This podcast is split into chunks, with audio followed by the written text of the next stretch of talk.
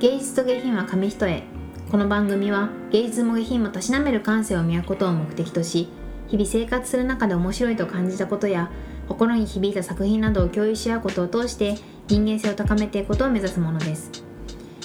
それでは本日はシータンの読書会です。では、はい。よろしくお願いします、えー今週もちょっとねまたあのまだ読み終わってないので、はい。えっと引き続きあの先生の。はい。三島由紀夫先生のもう前回と同じ。大好き三島そう大好き。終わりの美学から、うん。今回は手紙の終わりっていう、またねあの前に三島由紀夫レター教室とか、うん。遠藤周作さんの10ページだけ読んでこられなさいとかで、あの手紙の書き方うん。学んだけど今回もやっぱりそのまた手紙を書くっていう行為ってうん。やっぱりその人との関わり方の本質が現れるなっていうのを実感して、まあ、そこからやっぱりその手紙を書くっていうことから学べることってすごくたくさんあるんだなと思って、でこの章ではあの、まあ、前回のその三島由紀夫レター教室でその同じ著者だけどやっぱり今回はそのちょっとあの小説家としての観点からみたいな感じでその相手を思いやることの本質みたいなところを学べたのでまそれをお話ししたいなと思います。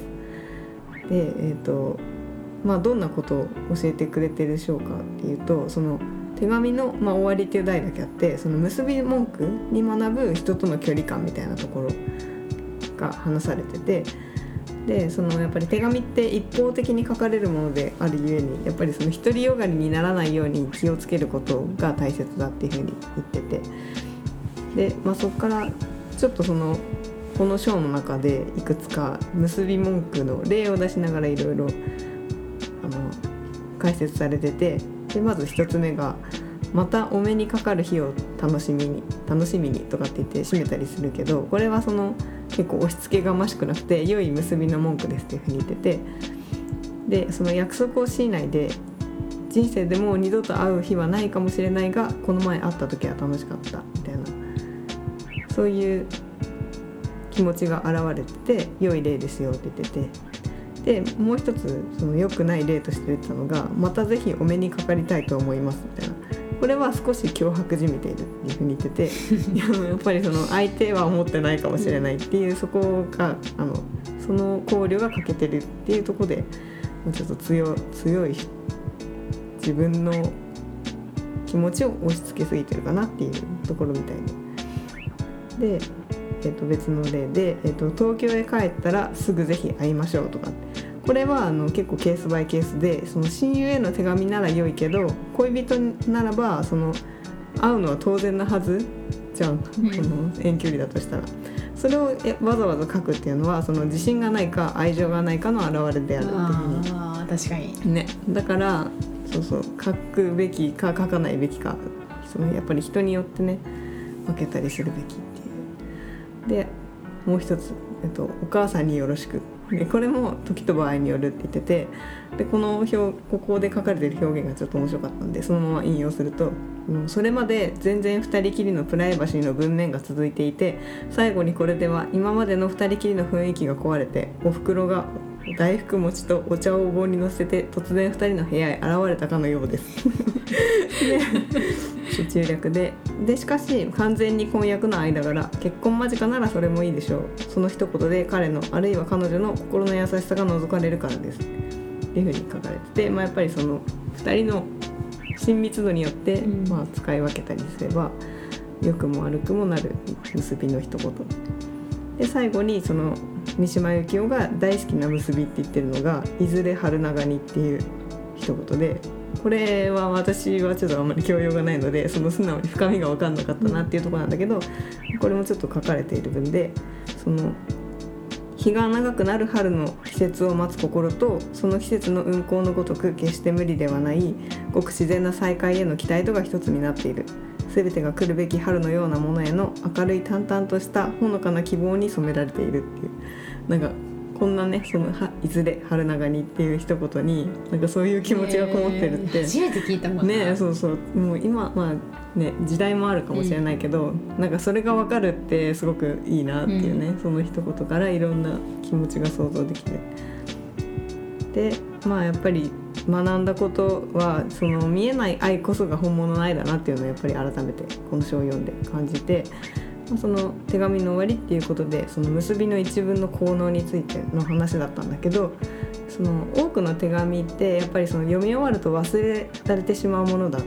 だけどやっぱりその読み終えた私たちは忘れがたい思いを残すことがあるっていうふうに言っててでやっぱりそれがその最後の結びの文句だだからこそそのこの結びの文句っていうものを真剣に考える価値がありでそこにそのどれだけ相手を思いやる心を込めることができるかっていうのが手紙の質を左右することにつながるんだなっていうのを学びまして。でその人間関係をにおける教訓っていうのはやっぱりその相手との距離感を大切にすることが最大の思いやりだっていうふうに感じました。その最初の例に出ていた「またお目にかかる日を楽しみに」っていうとこで書かれてたように、まあ、例えばその大好きな人がいたとしてでその人とその過ごした時間がとっても楽しくてまたすぐにでも会いたいっていう気持ちがまあ募りに募っていたとしてでもそれでもやっぱりその自分の気持ちをちょっと抑えてあなたがどう感じていたかは分からないけれどそれでも私は楽しかったですよっていうだけにとどめておくみたいなそういうそのがむしゃらに自分の好きだっていう気持ちを押し付けるのが愛ではなくてやっぱりその相手の気持ちを考慮して尊重できるかっていうのがやっぱり本当の愛なんだなっていうそのあの遠藤周作さんのね抑制法の時と似てるけど、やっぱりそれを改めて感じたなっていう。でまあこういうその相手との距離感って一発でうまく測るのは難しいかなって思うけど、ま、やっぱりいろんな人と関わる中で上達していけいけるようにその見えない愛を与えられる人になりたいなっていうのをしみじみと感じた章でした。今回は。そんな感じで。確かになんか、あの余韻を残すみたいなの大事だよね。うんね。そうそう。そ100%気持ちを伝えすぎない、ねなんかちょっと足りないかなぐらいが一う番なんか、うんああれ？みたいな、ね。なるぐらいが一番頭に残るよね。ねいいよね。そうそう。こられすぎると多分ね引くしね、ううんわわ来た来たみたいなね、そうやっぱ腹自分が大事なんだなって、何事においてもだよね、そうだね。う、ん、食事もだし、ね食事もだし ね。うん、何事もだよね。本当そのちょうど良さは結構大事だなって思って、うん。でもなんかその結果 そのあれか結構なんかバランスいいよねみたいなすごい言われることが多くて、そのまあ人間関係とかでも最近、あバランスいいいい感じになってるかなって、うん。そうそう。バランスいいっていうのはどういう？なんだろう。うーんまあ多分そのあの結構その部署内で仲悪い人とかいるけど、どっちかについたりしないから私は。ああそういうバランスね。ね。いろんな面をその人のいろんな面を。まあ自分の感情も結構あるけど、うん。でもこの人にもこういういいところがあるしをやっぱり見れるようにっていうのは結構、こう本読んだりする上でうん。気をつけてるところがやっぱり実生活にもちょっとは役に立ってるなっていうのを思ったりする、まあ、なかなかね難しいよね。そのやっぱり失敗っていうか、あうん。この人はこれ言われるとこんな感じになっちゃうんだと,、とかもやっぱり実際に試してみてあったりするから、ん。まあその失敗はね生かしながら、うん。人間関係ね。やっぱでもね人間関係その前の会社で在宅してた時ってほとんどななかったし、うん。あったとしても別にもうあほぼ会わないから、うん。そんなに気にならなかったんだけど、うん。やっぱね毎日一緒にいるとね、うん。いろいろ出てくるな。なんかやっぱりそういう結構深刻なじゃないけど、うん。そう。聞いててでなんかそこで自分が何を言うべきかみたいなやっぱ思ってても、うん今この人にこれを言ったらいけないなとか、うん。結構そういうのを考えるのが。やっぱ空気読んじゃうよね。ね。そうそう。言いたいけど、ん。言うことがせいではないかもしれないってちょっと、うん。今じゃないとこもあるよね。そうそうそうね。そこがね難しいよねでもなんか言わないすぎても深まらないっていうか、うん。逃げ逃げになっちゃうのもあれだしなとかね、うん難しいよね人間関係は。それこそ本当にそのなんか仕事だったらまだやっぱり多分その数字に出るじゃん、うん。でもやっぱ人間関係ってその数字に出ないからむずいよね、そうだね。何々さんとの距離が何パーセント縮まったとか出ないし、ね、怖いよね AI みたいな。でもねそうだよね世の中そのうちね。ね怖いよね。300年後とかね。ね。あなたも好何々さきだんそう。あな何々さんの好き度何パーセントみたいな。怖いわ。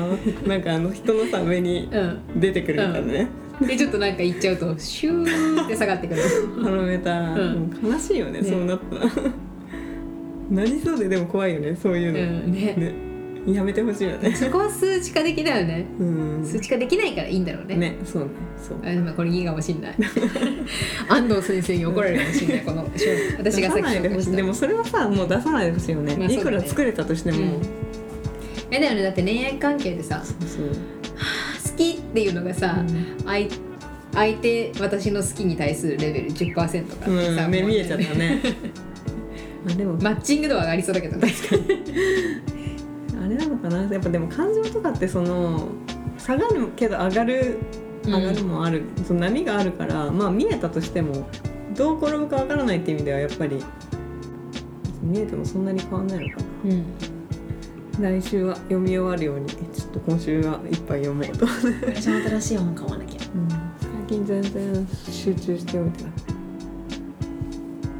やっぱ行きの電車が一番読めるな。うん帰りの電車はねもうね入ってこないんだよね。多分疲れあ疲れてんだなと思って。疲れてるとその残業とかした日とかってもう読めない。そう。早いと読めんだけど、もうなんか疲れるともうなんか無心で普通に携帯ずっと触っちゃってて結構やっぱ脳が疲れてるのかな、うん、だからなんかいかにあの動画を無駄になんか見続けたりとかするじゃん。ああいう時っていかに脳を使ってないのかなって思うのが、うんやっぱ疲れた時って本は読めないんだけどインスタとか YouTube のショート動画とかさ、うん。永遠にさ無でずっと見続けられてるってまあ脳を使ってないからなんだなってなんかね思うよそれで止めらんないしさ。そう。止まらずに気づくともう最寄り駅ついてるしさ、うん。そうなんだよね。そう私結構電車長くて、うん。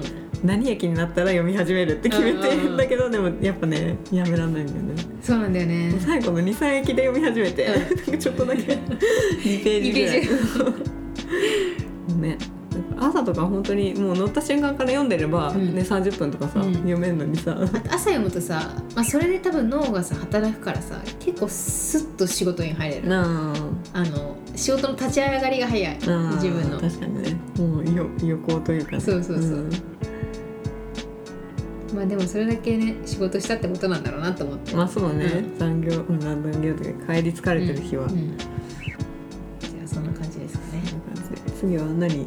もう読んでる。あこれこれから買うのか。来週。あそうあ読んでないの何しよう。まあなんか買おう。うん、でも多分またビジネス書になりそう。しばらくビジネス書がビジネス書が続きそう。今は結構あれか。そう今仕事で結構いろいろ新しい領域にうん。手を手を出してるっていうかやることになったから。とにかくなんかこういう何系？次は？次はなんか若干採用系とかも入ってきてるから新しい仕事に役立つように職種に職種っていうか内容に役立つ本をうん読んでいきたいなと思います。思いますって私の回じゃねえよ。またもらっちゃった。うん